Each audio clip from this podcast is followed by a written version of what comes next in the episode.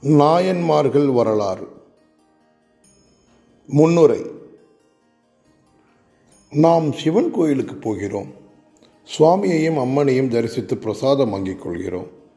பிறகு பிரகாரத்தில் சுற்றி வரும்போது அங்கே அறுபத்தி மூன்று நாயன்மார்களின் உருவ சிலைகள் வரிசையாக அமர்ந்திருப்பதை பார்க்கிறோம் வந்துவிடுகிறோம் சில சமயங்களில் அறுபத்தி மூவர் உற்சவங்களுக்கும் போய் கும்பிடுகிறோம். ஆனால் அறுபத்து மூவரின் வரலாறுகள் நம்மில் பலருக்கு தெரிவதில்லை. அவ்வரலாறுகள் சுவையான நவரசங்களும் பொருந்திய கதைகள். நம் நவீன கதைகளை விட அழுத்தமும் வேகமும் அடக்கமும் ஆழ்ந்த கருத்தும் ஆத்மார்த்தமான பயனும் வாய்ந்தவை. சேக்கிடாரால் இயற்றப்பட்டு பெரிய புராணம் எனவும் திருத்தொண்டர் புராணம் எனவும் வழங்கும் காவியத்தில் இக்கதைகள் அடங்கியுள்ளன. இவை பிறந்ததே ஒரு சுவையான கதையாகும். தொண்டை நாட்டில் புளியூர் கோட்டத்தில் குன்றத்தூரில் வேளாளர் குலத்தில் சேக்கிழார் குடிமரபில் காவிய ஆசிரியரான சேக்கிழார் பிறந்தார். அவருடைய இயற்பெயர் அருண்மொழி ராமதேவர் என்றாலும் தம் குடி வழியில் அவர் மிகவும் சிறந்து விளங்கியதால் தம் குடிப்பெயராலேயே சேக்கிழார் என்று சிறப்பாக அழைக்கப்பட்டார். அவருடைய குடும்பப் பெரியோர் சோழ மண்டலத்து அரசியலில் தொடர்புடையவர்களாக விளங்கினார்கள். அந்த காலத்தில் அனபாய குலோத்துங்க சோழன் என்பவன் அரியணை ஏறியதும் அரசியல் பகைவரையெல்லாம் சிறை நீக்கி விடுதலை செய்து தன் நாட்டை அமைதியாகவும் நீதி நெறியோடும் அரசாளத் தொடங்கினான். அவன் சேக்கிழாரின் அறிவு ஆற்றல்களையும் நல்ல பண்புகளையும் தமிழ் புலமையையும் அரசியல் திறமையையும் கண்டு அவரை தன் முதலமைச்சராக்கி கொண்டான். அவருக்கு செங்கோலோற்றும் தலைமை பதவியையும் உத்தம சோழ பல்லவர் என்ற பட்டத்தையும் கொடுத்தான். அந்த சோழ மன்னன் ஒரு ரசிகன் கலா வினோதன் அவன் காலத்தில் போர்களும் இல்லை. அதனால் கலைகளிலும் கேளிக்கைகளிலும் பொழுதை போக்கினான். காவியங்கள் படிப்பது கதைகள் கேட்பது என்றால் அவனுக்கு பிரியம் அதிகம். ஐம்பெரும் காப்பியங்களில் ஒன்றான சீவக சிந்தாமணியை அதன் தமிழ் இனிமைக்காக அனபாய குலத்துங்க சோழன் மீண்டும் மீண்டும் படித்து அதிலே லயித்தான். அது அருமையானதொரு காதல் காவியம். சமண முனிவரான திருத்தக்க தேவரால் இயற்றப்பட்டது. துறவிகளான சமய சமயத்தவர்களால் இன்பத்துறையை பற்றி பாட முடியுமா என்று எதிர்த்தரப்பினர் அறைகூவல் விடுத்தபோது அதற்கும் சமணர்கள் வல்லவர்களே என்று காட்டுவதற்காகவே அக்காவியம் எழுதப்பட்டது. அதனால் அதில் ஆண் பெண் இன்பத்துறை பற்றிய காதல் சுவையே மிகுந்திருப்பது இயல்பு. அக்காவியத்தையும் அதுபோன்று வேறு பல காவியங்களையும் படிப்பதிலும் கதைகள் கேட்பதிலும் சோழ மன்னன் பெரிதும் ஈடுபட்டான். அவற்றிலெல்லாம் சிருங்கார ரசமே நிரம்பி வழிந்தது. அவை எழுப்பும் ஆண் பெண் மோகக் கனவுகளிலும் விதம் விதமான கற்பனைகளிலுமே மன்னன் மூழ்கி தன்னை மறந்து அதிக நேரம் செலவழிக்கலானான். இதை அமைச்சர் சேக்கிழார் அறிந்ததும் மிகவும் மனம் மருந்தினார் வாழ்க்கையிலாகட்டும் கதைகளிலாகட்டும் சிருங்கார ரசம் ஒன்று மட்டுமே பிரதானம் அல்ல மற்ற ரசங்களும் இருக்க வேண்டும். அவற்றிற்கு அடிப்படையாக பக்தி சுவையே பிரதானமாக அமைந்திருக்க வேண்டும் என்று அவர் கருதியிருக்கலாம். அவர் சைவ சமய பற்றுதலும் சிவபக்தியும் சிவனடியார்களிடம் பேரன்பும் கொண்டவர். தாம் பிறந்த ஊரான குன்றத்தூரில் மாட வீதி அமைத்து சிவபெருமானுக்கு திருநாகேஸ்வரம் என்னும் ஒரு கோயில் கட்டி நித்திய பூசைகளுக்கும் ஏற்பாடு செய்தவர். சைவ சமயம் வளர்ந்தால்தான் செந்தமிழும் தமிழர் பண்பும் வளரும் என்று நினைத்தார். மன்னன் கதைகள் கேட்பதில் பிரியமுள்ளவன் என்பதும் அவருக்கு தெரியும். தமிழ்நாட்டில் வாழ்ந்து மறைந்த அறுபத்தி மூன்று நாயன்மார்கள் முதலான சிவனடியாரின் வரலாறுகள் நவரசங்களும் நிறைந்த சுவையான கதைகளைப் போல் சிறந்து விளங்குகின்றன என்பதும் அவருக்கு தெரியும். அதனால் ஒரு நாள் சேக்கிழார் சோழ மன்னனிடம் சென்று மாமன்னரே நீர் சிவமதத்தினராக இருந்தும் அதற்கு புறம்பான கதை காவியங்களையே படிக்கிறீர். சிவகதை இருக்க அவை கதைகளை ஏன் படிக்கிறீர்? நெல் குத்தி உண்ணாமல் உமி குத்தி கை வருந்துவதால் பயன் என்ன? கறவை பசு இருக்க மலட்டு பசுவிடம் பால் கறக்க முயன்று மனம் தளர்வார் உண்டா? மென்கரும்பு இருக்க வன்கரும்பை மென்று தின்றால் ஜீரணிக்க முடியுமா? விளக்கின் நெருப்பு இருக்க மின்மினி பூச்சியின் மினுமினுப்பில் குளிர் காய முடியுமா? அரசே நீர் படிக்கும் அவக்கதைகள் இம்மைக்கும் ஆகா மறுமைக்கும் உதவா? என்றார். அதை கேட்டதும் அனபாய சோழன் நான் படிப்பது பயனில்லாத அவகதை என்பீராகில் இம்மைக்கும் மறுமைக்கும் உறுதியளிப்பதாக நீர் கூறும் சிவகதை என்பது என்ன? அது சீவக சிந்தாமணி போல் இடையில் வந்த நவகதையோ தவகதையோ பழங்கதையோ தனிப்பெரும் புதுக்கதையோ? அதற்கு முன்னூல் உண்டா? இவ்வுலகில் அக்கதைகளை கேட்டவர் யார் சொன்னவர் யார்? அந்த விவரத்தை சொல்லும் என்று குதூகலத்தோடு கேட்டான். சோழப் பேரரசே நம் சிவபெருமானுக்கு அடியார்களாக விளங்கிய திருத்தொண்டர்களின் வரலாறுகளைத்தான் நான் குறிப்பிட்டு சொல்கிறேன். அவை மிகவும் சுவையான கதைகள். அத்தொண்டர்களின் செயலையும் பெருமையையும் நம்பியாரூரான சுந்தரமூர்த்தி நாயனார் திருப்பாட்டாக பாடப் புகுந்தார். அப்போது அம்பலத்தில் நடமாடும் நம் ஆண்டவரே தில்லைவாழ் அந்தனர்த்தம் என்று பாடலுக்கு முதலடி எடுத்து கொடுக்க பதினொரு பாடலை கொண்ட திருத்தொண்டத் தொகை என்னும் நூலை நம்பியாரூரார் இயற்றினார். அதன் பிறகு அந்நூலுக்கு திருநாரையூர் பொல்லாப்பிள்ளையார் பொருள் விரித்து கூற நாரையூர் நம்பியாண்டார் நம்பி என்பவர் திருத்தொண்டர் திருவந்தாதியை இயற்றினார். திருமுறை கண்ட ராஜராஜ சோழர் மற்றும் சிவாலய முனிவர் முதலானவர்கள் அந்நூலை மிகவும் பாராட்டி உலகில் விளங்கச் செய்தார்கள் என்றார் அமைச்சர் சேக்கிழார். அத்திருத்தொண்டர்களின் தூய கதைகளை எனக்கு விவரித்து சொல்ல வேண்டும் என்று சோழ மன்னன் கேட்டான். சுருக்கமாக உள்ள சுந்தரரின் திருத்தொண்டர் தொகைக்கும் நம்பியாண்டார் நம்பியின் திருத்தொண்டர் திருவந்தாதிக்கும் சேக்கிழார் பொருள் விரித்து நாயன்மார் அறுபத்தி மூவரின் வரலாறுகளையும் கதைகள் போல சுவைப்பட சொன்னார். நவரச சுவைகளோடு பக்தி சுவை அடிப்படையாக அமைந்துள்ள வரலாற்று கதைகளையெல்லாம் அனபாய சோழ மன்னன் சுவராசியமாக கேட்டான். உமையொரு பாங்கரான சிவபெருமானுக்கு தொண்டு புரிந்து அடியார்கள் பரகதி பெற்று பேறு அடைந்த விதத்தையெல்லாம் நினைத்து நினைத்து நெஞ்சம் முருகினான். பிறகு அவன் சேக்கிழாரை நோக்கி இச்சிவனடியார்களின் உருக்கமான புண்ணிய வரலாறுகளை ஒரு பெரும் காவியமாக நீர் இயற்றி இந்த உலகிற்கு தந்தருள வேண்டும் என்று கேட்டுக்கொண்டான். சிவனடியார்கள் ஒவ்வொருவரும் பிறந்த நாடு ஊர் குலம் முதலானவற்றோடு ஒவ்வொருவரும் செய்த திருத்தொண்டு அவரவருடைய வாழ்க்கை போக்குகள் பெற்ற பேறுகள் முதலானவற்றையெல்லாம் விவரிக்க வேண்டும் என்றும் வேண்டினான். தொண்டு செய்ததால் பரமமுக்தி அடைந்தோர் எவரும் அறியா ஜீவன் முக்தர்களாக இங்கு இருப்போர் இல்லறத்தில் இருந்தே இனிமையான முக்தி பெற்றோர் துறவரத்திலே நின்று சிவகதி பெற்றோர் பிரம்மச்சாரிகளாய் இருந்து அருள் பெற்றோர் சிவனடியார்களை பகைத்து நரகமடைந்தோர் பகைத்தும் அருள் பெற்றோர் சிவபூஜை செய்து முக்தி பெற்றோர் குருவரலால் முக்தி பெற்றோர் ஆகியோரின் வரலாறுகளை பூமை நயங்களோடும் கற்றாரும் மற்றாரும் மகிழும்படி கதை சுவையோடும் ஒரு மாபெரும் காவியமாக படைக்க வேண்டுமெனவும் கேட்டுக்கொண்டான்.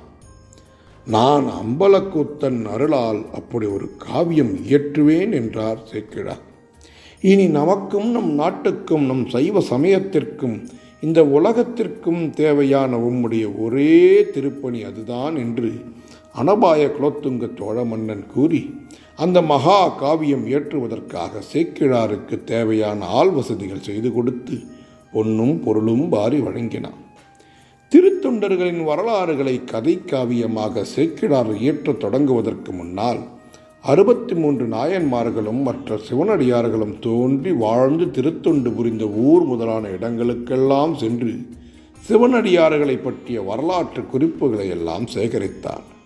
ஆலயங்களில் உள்ள அடியார்களின் சிற்பங்கள் ஓவியங்களையெல்லாம் கூர்ந்து கவனித்து கதை தொடர்பிற்குரிய கருத்துக்களை எல்லாம் தொகுத்து கொண்டார். தன் அனுபவத்தினாலும் பயிற்சியினாலும் கண்டறிந்த இசைக்கலை மருத்துவம் சமய தத்துவம் சரித்திர ஆராய்ச்சி தமிழ் இலக்கியம் வானவியல் பூமியியல் உடலியல் அரசியல் நீதிமுறைகள் முதலானவற்றையெல்லாம் பயன்படுத்தக்கூடிய தன்மைகளையும் தெளிவுபடுத்தி கொண்டார். பிறகு சேக்கிழார் தில்லை கூத்தர் புராணின் திருவருள் பெற்றே காவியத்தை எழுதத் தொடங்க வேண்டும் என்றும் அவ்விறைவன் முன்னிலையிலேயே தம் காவியத்தை அரங்கேற்ற வேண்டும் என்றும் தீர்மானித்தார். உடனே அவர் தில்லை நகரான சிதம்பரத்தை நோக்கி பயணம் சென்றார். தில்லையின் எல்லையை கண்டதும் அவர் தரையில் விழுந்து வணங்கி எழுந்து நகருக்குள் சென்றார். சிவகங்கையான தாமரை குரத்தில் தீர்த்தவாடி நடராஜ பெருமானை கண்குளிர கண்டு கைகூப்பி கும்பிட்டு உள்ளம் உருகி கண்ணீர் மல்க பேரானந்தத்த வெள்ளத்தில் மூழ்கினார். பிறகு அவர் ஆனந்த கூத்தரை நோக்கி ஆண்டவனே உம்முடைய அடியார்களான திருத்தொண்டர்களின் வரலாறுகளை ஒரு காவியமாக பாடுவதாக அடியேன் பொறுப்பேற்றுள்ளேன். அதற்கு அடிகளே நீரே பாடலின் முதலடி எடுத்து கொடுக்க வேண்டும் என்று வேண்டினார். உடனே அம்பலத்தில் கூத்தாடும் நடராஜ பெருமானின் திருவருளால் உலகலாம் என்ற ஒரு சொல் வானொலி வாக்காக ஒலித்தது. உலகலாம் என்ற அந்த ஆண்டவனின் வார்த்தையே முதல் முத்திரை முதலடியாக கொண்டு சேர்க்கிறார் திருத்தொண்டர் புராணம் என்றும் பெருங்காவியத்தை பாட நினைத்தார். உலகலாம் என்ற திருவாக்கு ஓங்கி ஒழிப்பதை கேட்டதும் தில்லைவாழ் அந்தனர் முதலானவர்களெல்லாம் அதிசயத்து திருவருளை நினைத்து உள்ளுருகி சேக்கிழாரை போற்றி அவருக்கு திருமாலையும் திருநீரும் பரிவட்டமும் இறைவன் சந்நிதியில் தந்து மகிழ்ந்தார்கள். சேக்கிழார் அவர்களையும் ஆண்டவனையும் வணங்கிச் சென்று ஆயிரங்கால் மண்டபத்தில் தவநெறியோடு அமர்ந்து இறைவனின் திருவருளோடு திருத்தொண்டர் புராணம் அல்லது பெரிய புராணம் என்னும் காவியத்தை எழுதி முடித்தார். அதை அறிந்ததும் அனபாய சோழ மன்னன் தன் பரிவாரத்தோடு தில்லை நகருக்கு வந்தான். அவனை தில்லை வாழ் அந்தணர்களும் பெண்கள் பெரியோர் முதலான ஊர் மக்களும் சேக்கிழாரும் சேர்ந்து வரவேற்றார்கள். தன் அமைச்சரான சேக்கிழாரின் தவப்பொலிவை கண்டதும் சோழ மன்னன் தன்னை அறியாமல் தலைமீது கைகுவித்து அவரை வணங்கி உள்ளூர மகிழ்ந்தான். பிறகு எல்லோரும் திருச்சிற்றம்பலத்தை அடைந்து ஆனந்த குத்தனை வணங்கி உள்ளம் முருகி ஆனந்த பெருக்கில் நின்றார்கள். அப்போது மையம் காக்கும் வளவனே நாம் உலகலாம் என்று அடியெடுத்து கொடுக்க நம் அன்பனான சேக்கிழான். அந்த முதலடியைக் கொண்டு திருத்தொண்டர்களின் வரலாறுகளை விரித்து பாடி நல்லதொரு புராணமாக இயற்றியுள்ளான். அத்திருத்தொண்டர் திறங்களை நீ கேட்பாயாக என்ற ஒரு வானொலியும் அதோடு ஒரு சிலம்பொலியும் எழுந்தன. மன்னன் மனமகிழ்ந்தான். சேக்கிழார் இரட்டிய திருத்தொண்டர் புராணத்தின் காவிய கதைகளையெல்லாம் அனைவரும் கேட்டு விரும்புவதற்காக அன்பர்களெல்லாம் விரைந்து வருக என்று அழைப்புகள் விடுத்தான். அழைப்பு ஓலைகளை தூதர்கள் வசம் நாடெங்கும் பல திசைகளிலும் அனுப்பினான். சிவ சமயத்தவர்கள் திருப்பதிகங்களை ஓதிக்கொண்டும் அன்பர்கள் அரகரா என்ற பேரொளி எழுப்பிக் கொண்டும் வந்தார்கள். பல நாடுகளிலிருந்து கற்றாரும் மற்றாரும் மந்திரிகளும் தந்திரிகளும் மாவேந்தர்களும் பாவேந்தர்களும் திரண்டு வந்து சிதம்பரம் நகரில் குழுமினார்கள். தில்லை திருக்கூத்தர் திருமுன்னர் திருத்தொண்டர் புராண பிரசங்கத்திற்கான ஏற்பாடுகளை எல்லாம் சோழ மன்னன் செய்தான். வேதியர்கள் யாக சாலைகளில் வேள்வி புகையை வளர்த்தார்கள். மாதர் புகைக்கும் அகில் புகை எங்கும் சூழ்ந்து மனம் பரப்பியது. வீதிகள் சுத்தம் செய்யப்பட்டு வீடு வாசல் தோறும் கோமய நீரால் மெழுகப்பட்டு முன்றிலில் கோலமிடப்பட்டு ஆங்காங்கே வீதிகளில் தோரணங்கள் தொங்கவிடப்பட்டன. ஆடக நாடக சாலைகளும் முத்தணி அத்தாணி மண்டபங்களும் நடன மாதர்களின் ஆடல் அரங்குகளும் மாட மதில்கள் மாளிகை சூளிகை எங்கும் மாலைகளும் பொன்னரி மாலைகளும் தொங்கவிடப்பட்டு நகர் முழுவதுமே அலங்கரிக்கப்பட்டது. தமிழில் வல்லவர்கள் சிவாகமம் படித்தவர்கள் ஞான நூல் பல கற்றவர்கள் குருநெறிக்குரியவர்கள் இலக்கண இலக்கியங்களில் ஈடுபாடு உள்ளவர்கள் காவியங்களையும் கதைகளையும் பேச வல்லவர்கள் அனைவரும் தில்லை மன்றத்தில் ஏராளமாக கூடினார்கள். தில்லை கூத்தர் நடம்புரியும் திருச்சிற்றம்பலத்தில் முன்றிலை மறையவர்கள் கோமயத்தால் மெழுகி வெண் சுதையால் ஆறுகால் பீடம் ஒன்றை அமைத்து அதன் மீது பசும்பட்டு விரித்து அதன் மீது வெள்ளை மடித்துண்டு விரித்து மலர்களை தூவி தூபம் கொடுத்து அதன் மீது சேக்கிழார் ஏற்றிய திருத்தொண்டர் புராணத்தை வைத்தார்கள். சேக்கிழார் பெருமானை அனவாய சோழனும் மற்றவர்களும் வணங்கி திருத்தொண்டர் புராணத்தை நீரே வாசித்து பொருள் உரைக்க வேண்டும் என்று வேண்டினார்கள். அனபாய சோழன் முன்னிலையிலும் தில்லை திருக்கூத்தர் திருமுன்பும் ஏராளமான மக்கள் மகிழ சேக்கிழார் தம்முடைய புராண காவியத்திலிருந்து அறுபத்தி மூவர் கதைகளையும் தொகையடியார் கதைகளையும் இடையிடையே தேவார பதிகங்களையும் தமிழ் நூல்களின் நல்லுரைகளையும் சொல்லி பொருள் விரித்து கூறினார். சிவபெருமானுக்கு உகந்த திருநாளும் ஞானசம்பந்தர் அவதரித்த திருநாளும் அவர் உமை அம்பிகையிடம் ஞானப்பால் உண்ட திருநாளும் திருவாதிரை நாள் ஆகையால் சித்திரை மாதத்தில் திருவாதிரை தினத்தன்று சேக்கிழார் தம் புராணத்தை அரங்கேற்றத் தொடங்கினார்.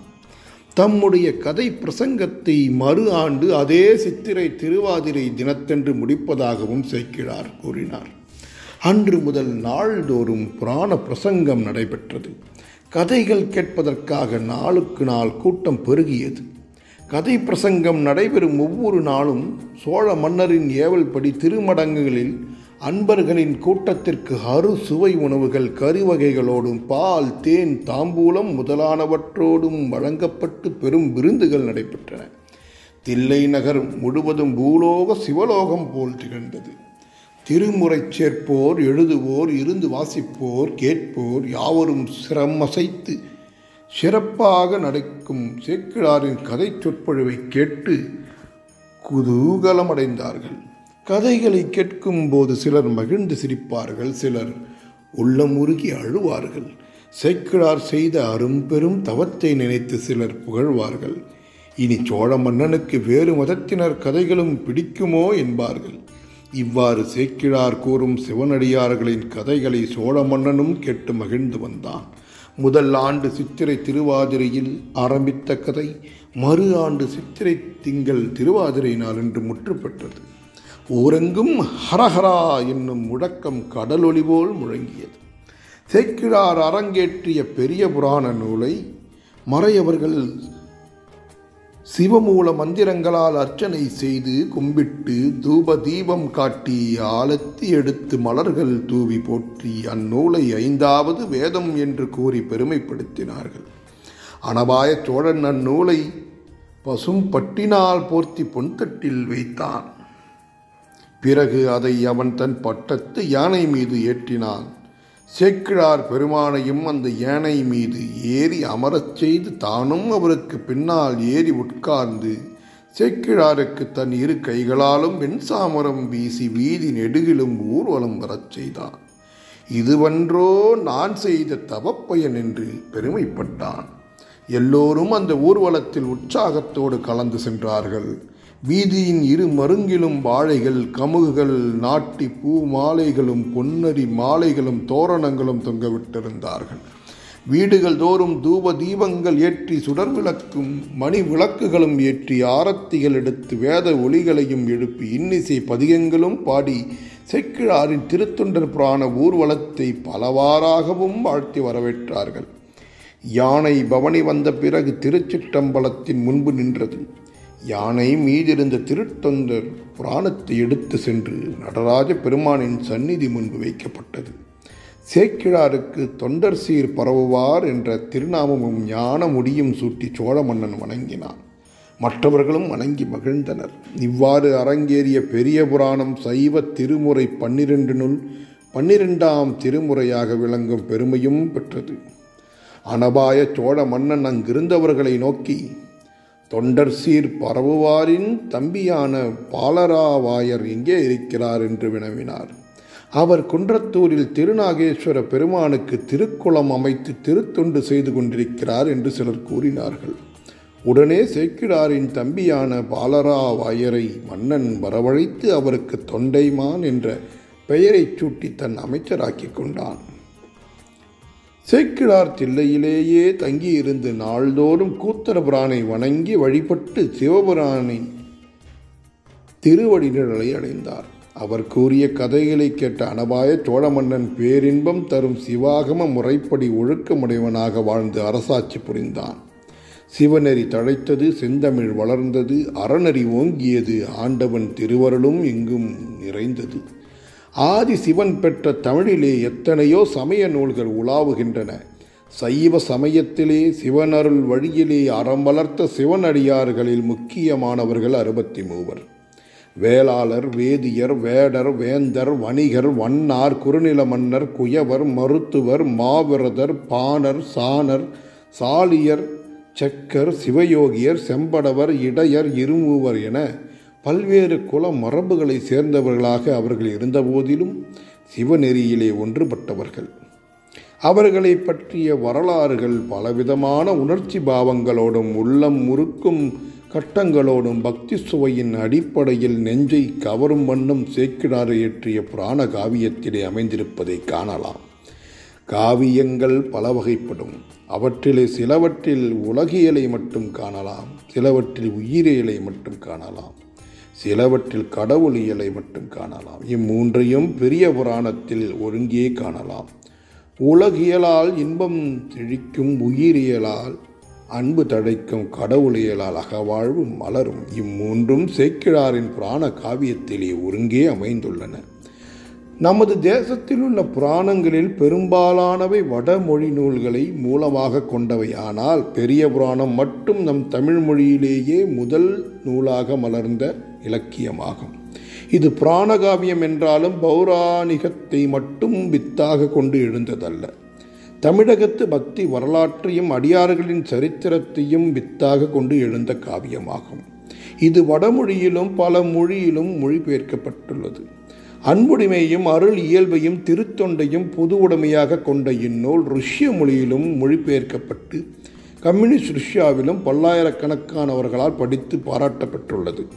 இதில் ஆண்டவனிடம் ஆன்மீக பக்தி முதல் ஆண் பெண் காதல் வரை துறவரம் முதல் இல்லறம் வரை அருள்நெறி முதல் அரசியல் வரை விவசாயம் முதல் வீர தொழில் வரை தியாகம் முதல் சூதாட்டம் வரை மென்மை முதல் வன்மை வரை இயற்கை முதல் கற்பனை வரை சரித்திரம் முதல் புராணம் வரை சமதர்மம் முதல் சாதியாச்சாரம் வரை பழமை பண்பாடு முதல் புதுமை புரட்சி வரை பலவிதமான பொருட்சிறப்புகளும் நிறைந்துள்ளன.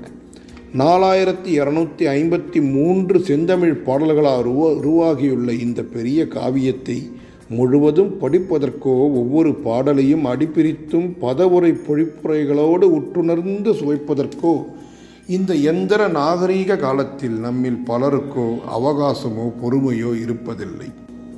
அதனால் அந்த பெரிய காவியம் முழுவதையும் வசன வடிவில் வடித்து தரும் பெரும் முயற்சி இப்புத்தகத்தில் கையாளப்பட்டுள்ளது.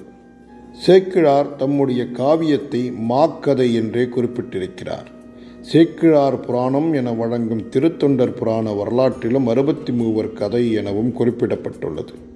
எனவே பாடல்கள் உருவில் உள்ள பெரிய புராணம் முழுவதையும் இன்றைய புதுமை தமிழில் கதைகள் போல வசன வடிவில் அமைத்து அறுபத்தி மூவர் கதைகள் என்னும் தலைப்பில் சென்னை பிரேமா பிரசுரத்தார் இப்புத்தகத்தை வெளியிட்டுள்ளனர். அவர்களுக்கு நம்முடைய நன்றிகளும் வாழ்த்துக்களும். வாசக அன்பர்கள் வரவேற்று வாழ்த்துவார்களாக.